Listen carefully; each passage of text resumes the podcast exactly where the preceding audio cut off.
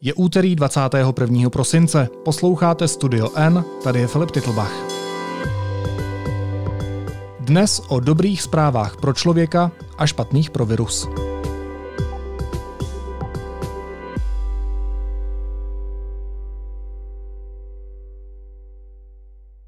Imagine there's a pill that you could take to treat COVID that would prevent you from getting severe infection.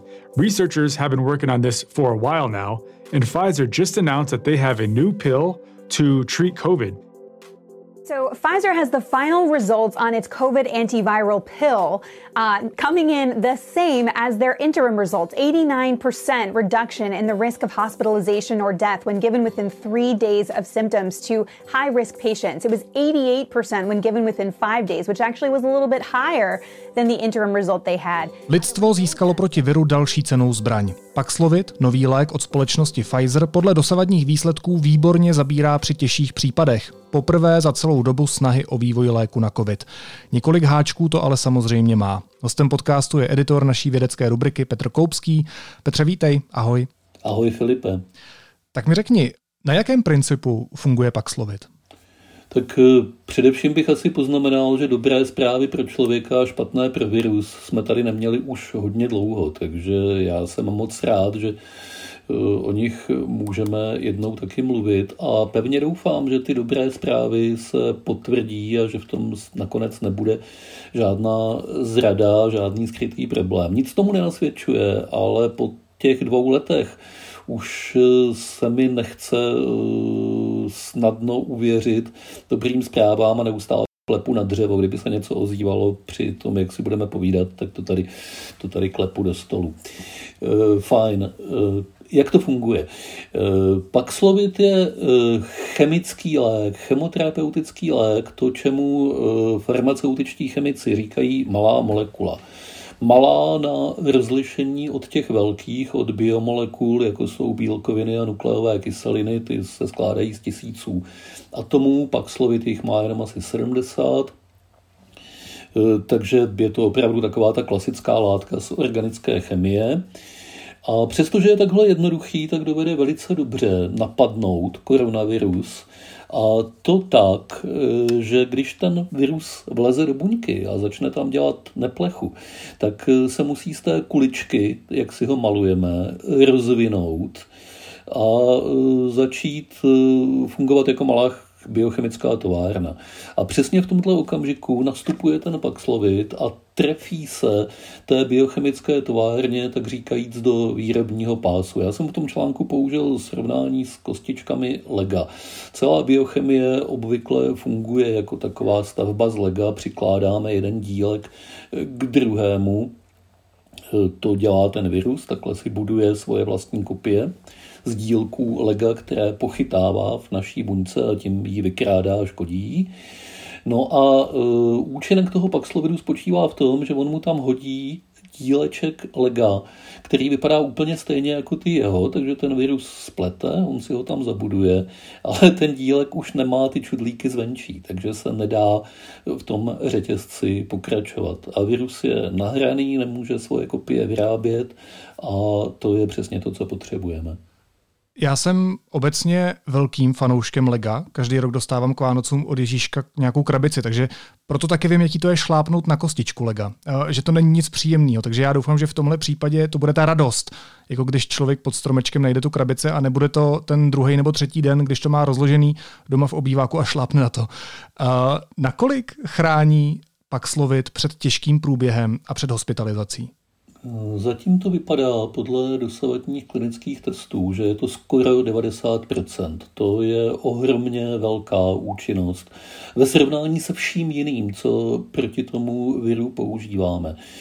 Eh, dobrá zpráva je, eh, oni ty klinické testy vždycky trvají nějakou dobu a obvykle ta účinnost s postupujícím časem se zhoršuje, protože jak se tyhle léky testují, eh, čekáš, až ti onemocní v té kontrolní skupině víc a víc lidí a čekáš, jaký průběh budou mít. A obvykle se to s časem vyvíjí k horšímu. Pak slovidu ne, tam se ta účinnost drží pořád kolem těch 90% i po třech měsících testování, což je velice pěkné. A co je ještě lepší, zabírá i proti nejnovější variantě viru, proti Omikronu, protože ve srovnání s vakcínami nebo s monoklonálními protilátkami není tak citlivý na to, jaká varianta viru to vlastně je. Ta biochemická továrna, o které jsem mluvil, ta funguje u všech variant skoro stejně. To neznamená, že nemůže ten virus v budoucnu zmutovat tak, aby se tomuto léku vyhnul, ale je to pro něj těžší než ty mutace, které mu umožňují vyhýbat se vakcínám. Tak, teď jsme probrali ve skrze pozitivní zprávy, ale já jsem v úvodu říkal, jak už to tak bývá, tak každá věc má nějaký háček. Um, pro koho tenhle lék bude určen? Primárně je určen pro lidi, kterým hrozí těžký průběh covidu a kteří uh, ho teda chytili, kteří ho už dostali. Komu hrozí těžký průběh? Neočkovaným, a dále lidem, kteří ať jsou očkovaní nebo neočkovaní, tak mají nějaké zdravotní komplikace, obezitu, eh, cukrovku, problémy se srdcem, a nebo prostě jsou ve vysokém věku, kde už ta schátralost organismu je nezanedbatelná. Na tomhle léku je vynikající, že on nepotřebuje, na rozdíl od vakcín, eh, aby dobře fungoval imunitní systém. On vlastně nahrazuje fungování toho imunitního systému, čili když je člověk po téhle stránce na tom špatně, tak ten lék u něj bude stejně fungovat dobře. To ale zároveň znamená, že eh, se nebude příliš používat u těch, kteří budou mít lehký průběh. Jednak to není potřeba většinou a jednak eh, tohle jako bude málo. Eh, výrobní kapacita eh, není dostatečná, aby pokryla tlusté vrstvě celý svět, aby se prostě celý problém zvaný pandemie zasypal pak slovidem, jako kdyby se házel z lopaty, tak to rozhodně nebude. Jak dlouho budeme muset počkat, než se bude tenhle prášek vyrábět masově a než u nás bude dostupný? Na to já moc dobře odpovědět neumím. Výrobce Paxlovidu společnost Pfizer eh, slíbila, že během příštího roku vyrobí 80 milionů balení, 80 milionů léčeb vlastně. Eh, podává se po pět dnů, je to jedna krabička, takže 80 milionů krabiček. Z toho 10 milionů si už koupili Spojené státy. A ten zbytek zřejmě velmi rychle skoupí bohaté země světa, včetně tedy zřejmě České republiky, ale těch zemí je hodně, mají hodně obyvatel, my jsme země malá, asi toho na nás moc nevíde. A na koho vůbec nevíde, to je chudá část světa, která eh, si to nebude moci dovolit a která taky rozhodně nebude mít přednost eh, v té chvíli, kdy Pfizer si bude vybírat zákazníky, protože to bude tak, že Pfizer si bude vybírat zákazníky, nikoli zákazníci si budou vybírat Pfizer.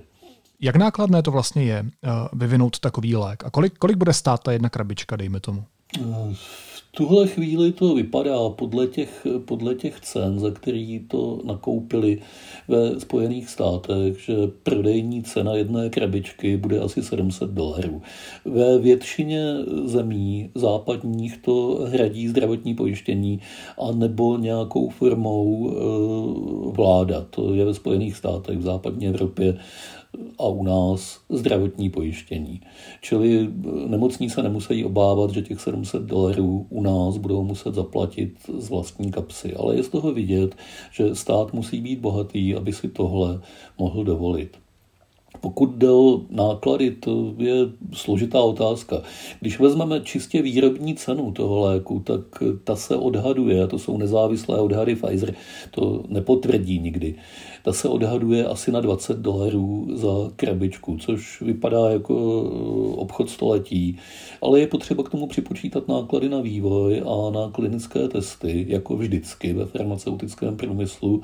A tam to potom už tak jednoznačně vycházet nebude, protože tyhle náklady jsou veliké a je potřeba do nich započítávat i náklady na léky, které výrobce zkoušel a nepovedly se. Těch je vždy a u každé farmaceutické společnosti víc než těch, které jsou dotaženy do produkční fáze. Takže farma business je velice vydělečný, to nebudeme popírat, ale není zas tak brutální, aby bylo správné srovnání těch 20 dolarů a těch 700, tak to není. abychom si to dokázali líp představit, tak 20 dolarů to je zhruba 400 pade, 700 dolarů to je asi 15,5 tisíce a 15,5 tisíce za léčbu Paxlovidem to je o dost víc, než když se nechám píchnout vakcínu. Kolik stojí vakcína? Vakcína dneska stojí mezi pětistovkami a tisícem korun. Znamená to, že vakcína pořád bude hrát prim, že to je to hlavní, jak se lidstvo bude bránit proti covidu a Paxlovid bude spíš jenom takový doplněk, že bude prostě pouze pro nějakou část společnosti, které hrozí ten těžký průběh a hospitalizace. Ne, nebude to to hlavně, nebude to fungovat tak, že si prostě můžu v lékárně uh, koupit Paxlovidy, nechám si je eh, doma někde v šuplíku a když mi vyjde pozitivní test, tak si prostě lupnu prášek a budu v pohodě. Je to úplně stejně, jako je vždycky vztah mezi očkováním a lékem. Očkování poskytuje u nakažlivých nemocí, u těch, ke kterým je k dispozici, není u všech, tu základní a nejdůležitější ochranu. A léky jsou určeny pro případ, že to očkování selže. Ta ochrana očkováním je vždycky trochu děravá, u některých nemocí více, u některých méně. A tam, kde selže, tam je potřeba nějaká léčba. Dosud tady neexistovala žádná specifická léčba na COVID s poněkud problematickou výjimkou monoklonálních protilátek, k tomu se můžeme třeba potom vrátit na chviličku a teď konečně existuje. Takže to schéma je takové, že je potřeba se očkovat, je to rozhodně rozumné, správné a dává to docela solidní zabezpečení. A zároveň je potřeba počítat s tím, že to zabezpečení občas u někoho selže. A pokud je to člověk, u kterého hrozí těžší průběh, potom nastupují léky jako Paxlovid. Zatím teda jenom Paxlovid, ale on asi nezůstane osamocený. A pokud těžký průběh nehrozí, což bude asi častěji, zejména u těch očkovaných, tak eh, stačí symptomatická léčba, to znamená srážet horečku, být v klidu a počkat, až to přejde.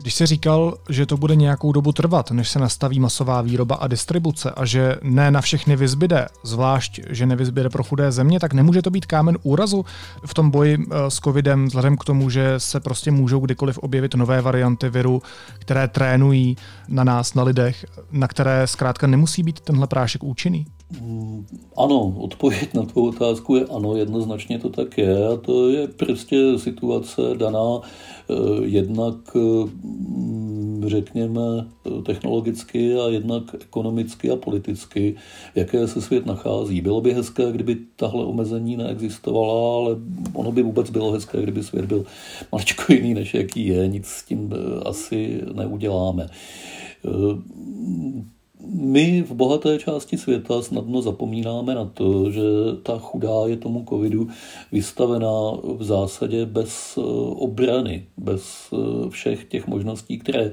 my tady máme v podobě očkování, v podobě vyspělého zdravotnictví, které se postará, v podobě zdravotnictví, které je placeno ze všeobecného zdravotního pojištění. To je vymoženost, jaká eh, není ve velké části světa. A v podobě dostupnosti těch léků, jako je Paxlovid. A já si myslím, že je závazkem eh, bohaté části světa, aby eh, pomohla eh, aby se o tohle postarala, aby nejenom my v těch bohatých zemích, ale aby celý svět měl co nejdříve přístup.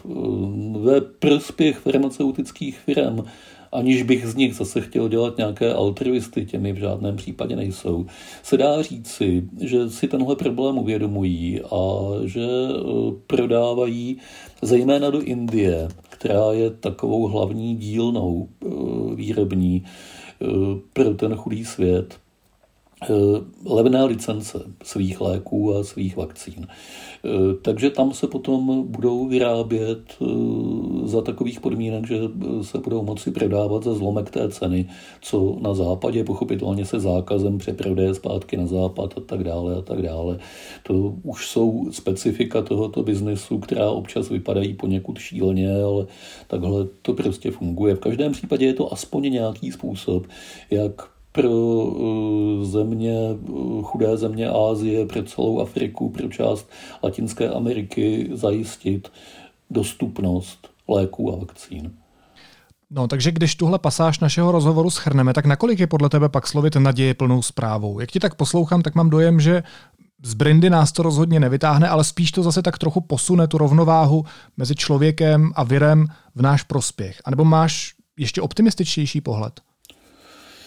Já bych to takhle zase úplně nezlehčoval. Já bych řekl, že z Brindy nás to v tuhle chvíli vytahuje hodně. Zejména z toho důvodu, o tom jsme ještě nemluvili, že je tady varianta Omikron.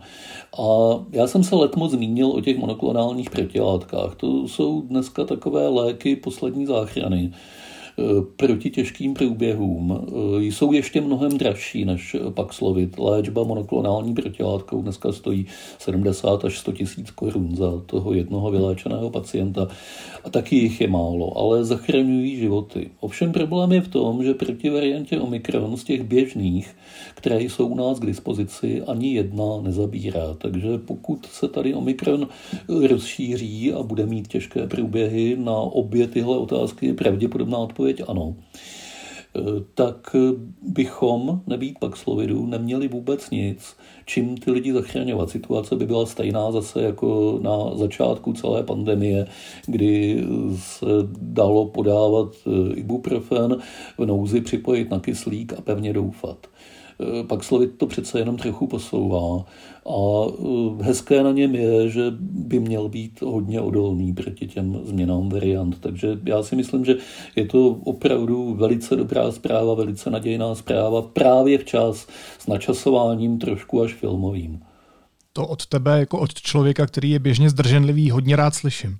My jsme se tady o variantě Omikron bavili někdy před třemi týdny, tuším. Pravda, nebyla to moc dlouhá epizoda, protože jsme toho zatím moc nevěděli. A, a tak by mě zajímalo, kam se dokáže posunout věda za tři týdny.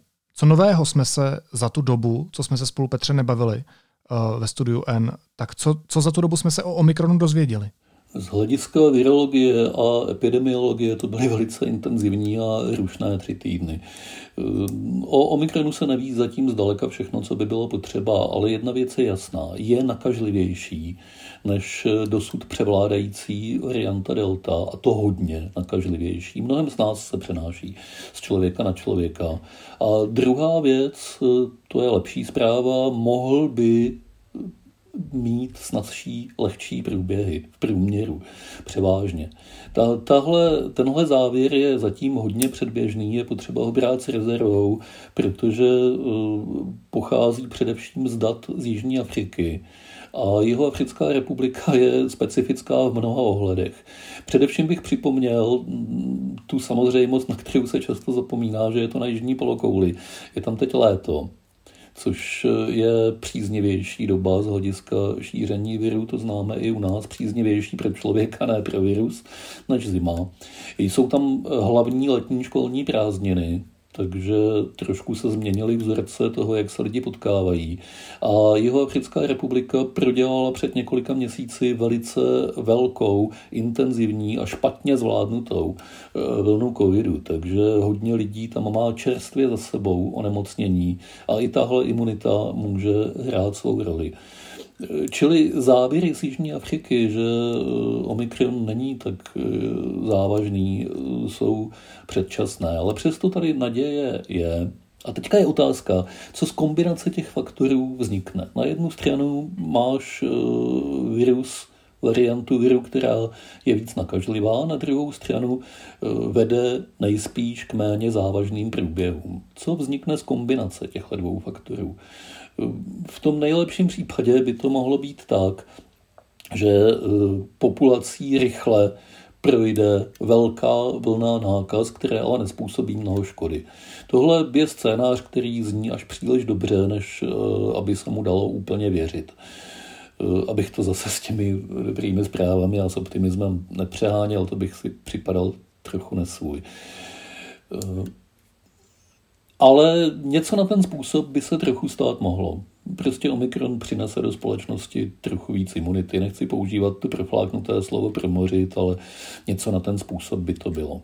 Druhá možnost, mnohem nepříjemnější, eh, by vypadala tak, že eh, velmi mnoho onemocnění najednou povede sice k lehčím průběhům, ale protože rozptyl té závažnosti ve společnosti je velký a protože těch onemocnění by bylo velmi mnoho, tak by to zároveň znamenalo, že i těch těžších bude hodně a že přijdou všechny najednou nerozloženě v čase, tak jako je tomu dosud. Což bude znamenat, že se nám opět přeplní nemocnice, a to je asi ta poslední zpráva, kterou by dneska potřebovali zdravotníci, že k tomu všemu, co tam mají teď a k tomu vyčerpání, které mají po dvou letech, se na ně přivalí zase další situace, kdy bude potřeba strkat postele na chodby, kdy se nebude dostávat eh, kyslíku a tak dále a tak dále. Obě tyhle možnosti jsou v tuhle chvíli otevřené a eh, uvidíme, podle všeho za několik týdnů, která z nich je eh, tou, která lépe popisuje realitu. Hmm, moc nemám rád slovo uvidíme, protože ho často slýchávám z úst politiku a pak to většinou nedopadá dobře. Tak by mě vlastně zajímalo, jak ty vnímáš, možná jak hodnotíš kroky nové vlády, eh, zda k Omikronu a k té nové situaci, ve které se ocitáme, přistupuje zodpovědně. Já to slovo uvidíme nesnáším, Filipe, ale eh, občas prostě není jiná možnost, než ho použít, protože tak, tak to je. No. Eh, a ještě víc teda než slovo uvidíme nesnáším eh, předpovědi pronášené suverénním tónem. Těch je až moc a nechci jejich počet zvyšovat fajn, k těm politikům. No, mě musím otevřeně říci, naše nová vláda v tomhle směru zatím zklamala protože se mi zdá, že nebere v úvahu specifika situace, chtěl jsem říct vážnost situace, ale to bych předjímal hodnocení. Ona ta situace nemusí být nijak zlá, nemusí být katastrofální, ale rozhodně zasluhuje daleko větší pečlivou pozornost, než se mi zdá, že tomu vláda v tuhle chvíli e, poskytuje a přikládá. Například eh, snížil se počet eh, laboratorního testování na eh, varianty viru. Dřív se testovalo takzvanou diskriminační PCR, což je nepřesná metoda, ale přece jenom poskytne nějaké vodítko 30% všech pozitivních vzorků povinně. To znamená, u 30% se dalo zjistit, jestli tam je podezření na nějakou novou variantu nebo není. E, teď se tímhle způsobem testuje 10%. Ono je to drahé, to testování, čili e, snížil se ten počet e, a snížil se celkem v dobré víře, protože o tom rozhodli ve chvíli, kdy Omikron ještě nebyl. Ale teď tady je a bylo by potřeba tohle rozhodnutí co nejrychleji změnit, vrátit zpátky. Zatím se to neděje.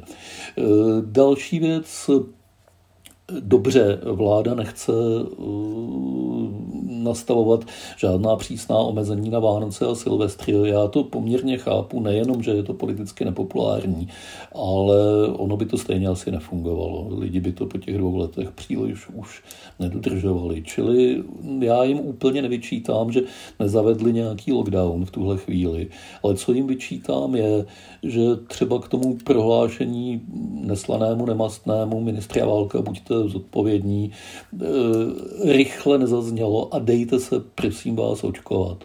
Jo, protože to je opravdu v tuhle chvíli a e, zase dostanu nějaká obvinění z provakcinační propagandy a kolik za to pobíráme pod rukou peněz. Mně už je to jedno. E, je mi fuk ty maily, co mi přátelé napíšete Prostě jsem přesvědčen, že opravdu to očkování je v tuhle chvíli tím nejlepším, co se dá dělat. Není dokonalé, znovu to opakuju, není dokonalé, je to děravá ochrana, ale je lepší než žádná. Zkušenosti ze zahraničí jasně ukazují, že tam, kde je proočkováno víc, tam je průšvihů méně. Třeba ne pozitivních případů naměřených, ale rozhodně je tam méně těžkých případů úmrtí, zatížení nemocnic. To je to, co je hlavní problém s covidem. A tomuhle očkování může opravdu pomoci a zamezit. Jestli mi nevěříte, běžte se zeptat do nejbližší nemocnice na covidové oddělení. Pokud tam najdete někoho, kdo bude mít chuť se s vámi bavit, tak vám to řekne pádnějšími slovy než já. A nebo si přečtěte naše nové reportáže, které vyšly na denníku N, kde uh, jak si reprodukujeme to, co říkají lékaři a přinášíme svědectví z nemocnic. Um, Nicméně, Petře, když jsme už tenhle dnešní podcast začali naděje plně, tak uh, pojďme se tak pokusit i dneska skončit. A možná to bude znít jako bizarní otázka, ale co dobrého nám přinesl Omikron, ať už z hlediska medicínského nebo z hlediska společenského? Omikron nám přinesl určitou naději, že by eh, celý tenhle ten eh, nešťastný a dlouhatánský příběh pandemie mohl vzít nějaký konec. Ne nějaký efektní a rázný konec, pomalý, postupný, eh, rozpačitý a do ztracena, ale i to je konec ten by mohl spočívat v tom, že tady eh, covid kolem nás všude bude, ale bude to méně závažné onemocnění, opravdu už konečně srovnatelné s tou sezónní chřipkou, se kterou se milně a špatně srovnává od samého začátku. Eh, některé předběžné studie totiž, a budu ještě na chviličku techničtější, když ta tvá otázka už volala po nějakém po eh, nějakém smířlivějším a značenějším závěru. Eh, ale tohle ještě potřebuju říct. Některé předběžné studie z Hongkongu ukazují, že eh, Omikron se přednostně množí v průduškách, nikoli v plících. To je naprosto zásadní rozdíl, to jsou horní a dolní cesty dýchací. Eh, dostat zápal plici je průšvih, dostat zánět průdušek je nepříjemnost, ale umírá se na to mnohem méně. To jsou běžná nachlazení která všichni známe a která eh, zdravý člověk přečká bez větších potíží. Pokud by skutečně COVID smutoval převážně do téhle podoby, tak eh, máme skoro vyhráno na tu dobu, než zmutuje zase do něčeho jiného. Což by ani nemusel, protože v těch průduškách by se mu mohlo líbit natolik, že by si na ně zvykl dlouhodobě. Z hlediska rovnováhy Eh, mezi člověkem a parazitem jsou takovéhle dlouhodobě eh, rovnovážné vztahy eh, vývojově výhodné pro obě strany a tím pádem se dost často udrží. Právě proto máme ty mírná, ta mírná onemocnění různými infekcemi dýchacích cest. Já sice si myslím, a vždycky jsem si myslel, že to bude trvat mnohem déle, než se tímhle způsobem situace zastabilizuje, ale Omikron naznačuje, že by pro nás virus mohl mít jedno příjemné překvapení, ale opět musím, ač nerad říci, uvidíme. Říká šéf vědecké rubriky deníku N. Petr Koupský. Petře, moc ti děkuji za rozhovor. Měj se hezky. Ahoj. Bylo mi, Filipe, jako vždy potěšením. Ahoj. Následuje krátká reklamní pauza. Za 15 sekund jsme zpátky. Dopis Ježíškovi letos psát nemusíte, protože o všechny dárky se postaráme my. Třeba novou televizi u nás pořídíte s vánočním zvýhodněním až 7000 korun. Více informací získáte na t-mobile.cz lomeno Vánoce. A teď už jsou na řadě zprávy, které by vás dneska neměly minout. Omikron se stal dominantní variantou koronaviru ve Spojených státech. Bezmála tři týdny poté, co země potvrdila jeho první případ, stojí za více než 73% nově nakažených. Vyplývá to z odhadů, které zveřejnilo Americké centrum pro kontrolu a prevenci nemocí. V Česku by podle odborníků mohla varianta Omikron převládnout už v lednu. Laboratoře ale od začátku prosince snížily vyšetřování výskytu mutací na 10% všech pozitivních vzorků. Evropská komise schválila nasazení vakcíny proti nemoci COVID-19 od firmy Novavax. Evropská unie tak má k dispozici pátou očkovací látku. Její část by se mohla vyrábět také v Česku, které už má objednáno 370 tisíc dávek tohoto preparátu. Vládní rada pro zdravotní rizika skončí, oznámil to předseda ústředního krizového štábu Vít Rakušan. Rada vlády je podle něj nadbytečná, protože protipandemická opatření podle něj mají řešit příslušní ministři a krizový štáb. A ministr zdravotnictví Vlastimil Válek potvrdil deníku N, že do 30 dnů ukončí podnikání. Členům vlády ho zakazuje zákon o střetu zájmů. Válek má firmu, která pořádá kurzy pro lékaře.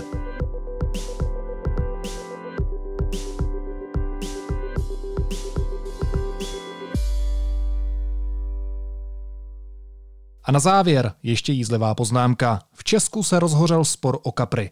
Zatímco Komerční banka ve své kampani vybídla lidi, aby se během svátků chovali šetrně a kaprasy kvůli produkci CO2 odpustili, lidovecký poslanec a rybář Jan Bartošek se ohradil a hájí tradiční štědrovečerní menu. Zeptali jsme se, co na to říkají samotní kapři. Kapři, kapři, jak si vlastně povídáte, kapři, kapři, jakou máte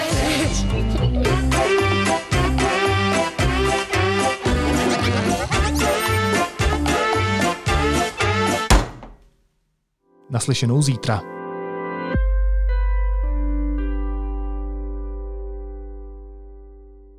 Ke každému ročnímu předplatnému deníku N si můžete podle svého uvážení vybrat dvě knihy naší edice N, které vám věnujeme jako poděkování zdarma. Speciální nabídku najdete na deníkn.cz lomeno Vánoce.